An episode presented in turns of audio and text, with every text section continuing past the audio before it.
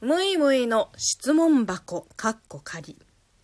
えー、ラジオネーム、ひろかずくんさんからいただいてます。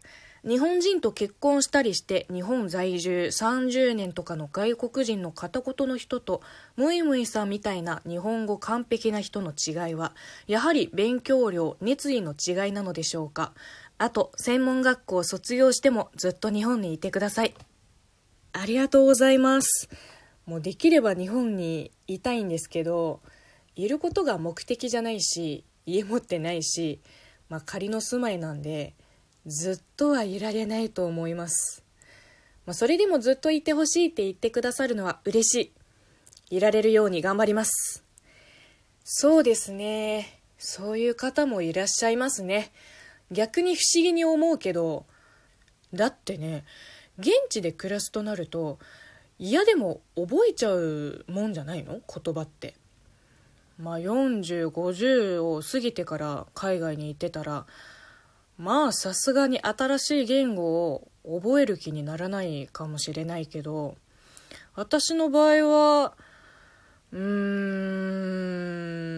ん日本語しかないので言葉を話すこと言葉に触れることが生きがいなのできなことを極めるしかないです。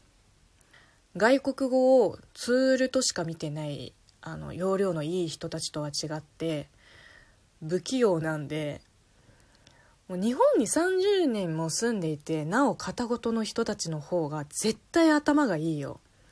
楽に生きる術を知ってるんですよきっと。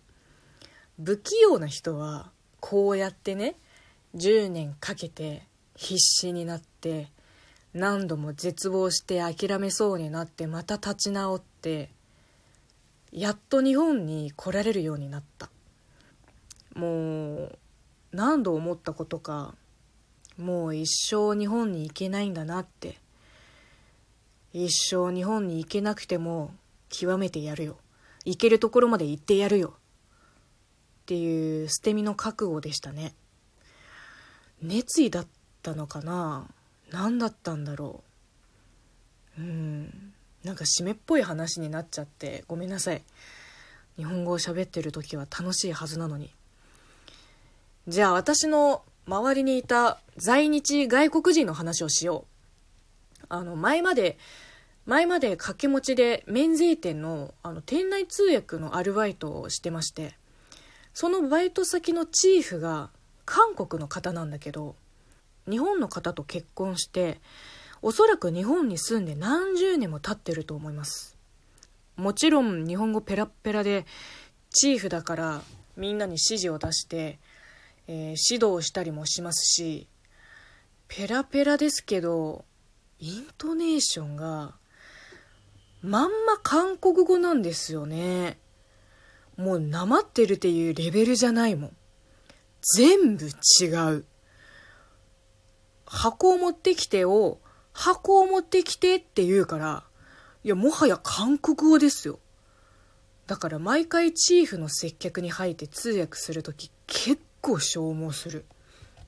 だって一回脳内で鉛をあのこうろ過してから中国語に訳すから疲れが本当に半端ない。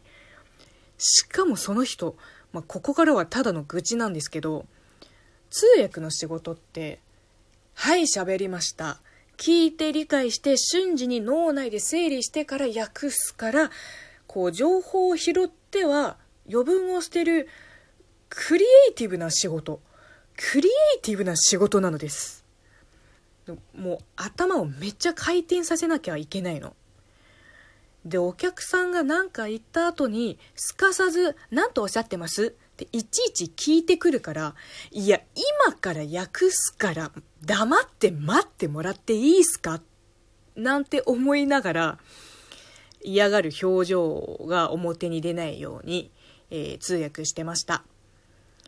いや嫌な大人になっちゃったな、私も。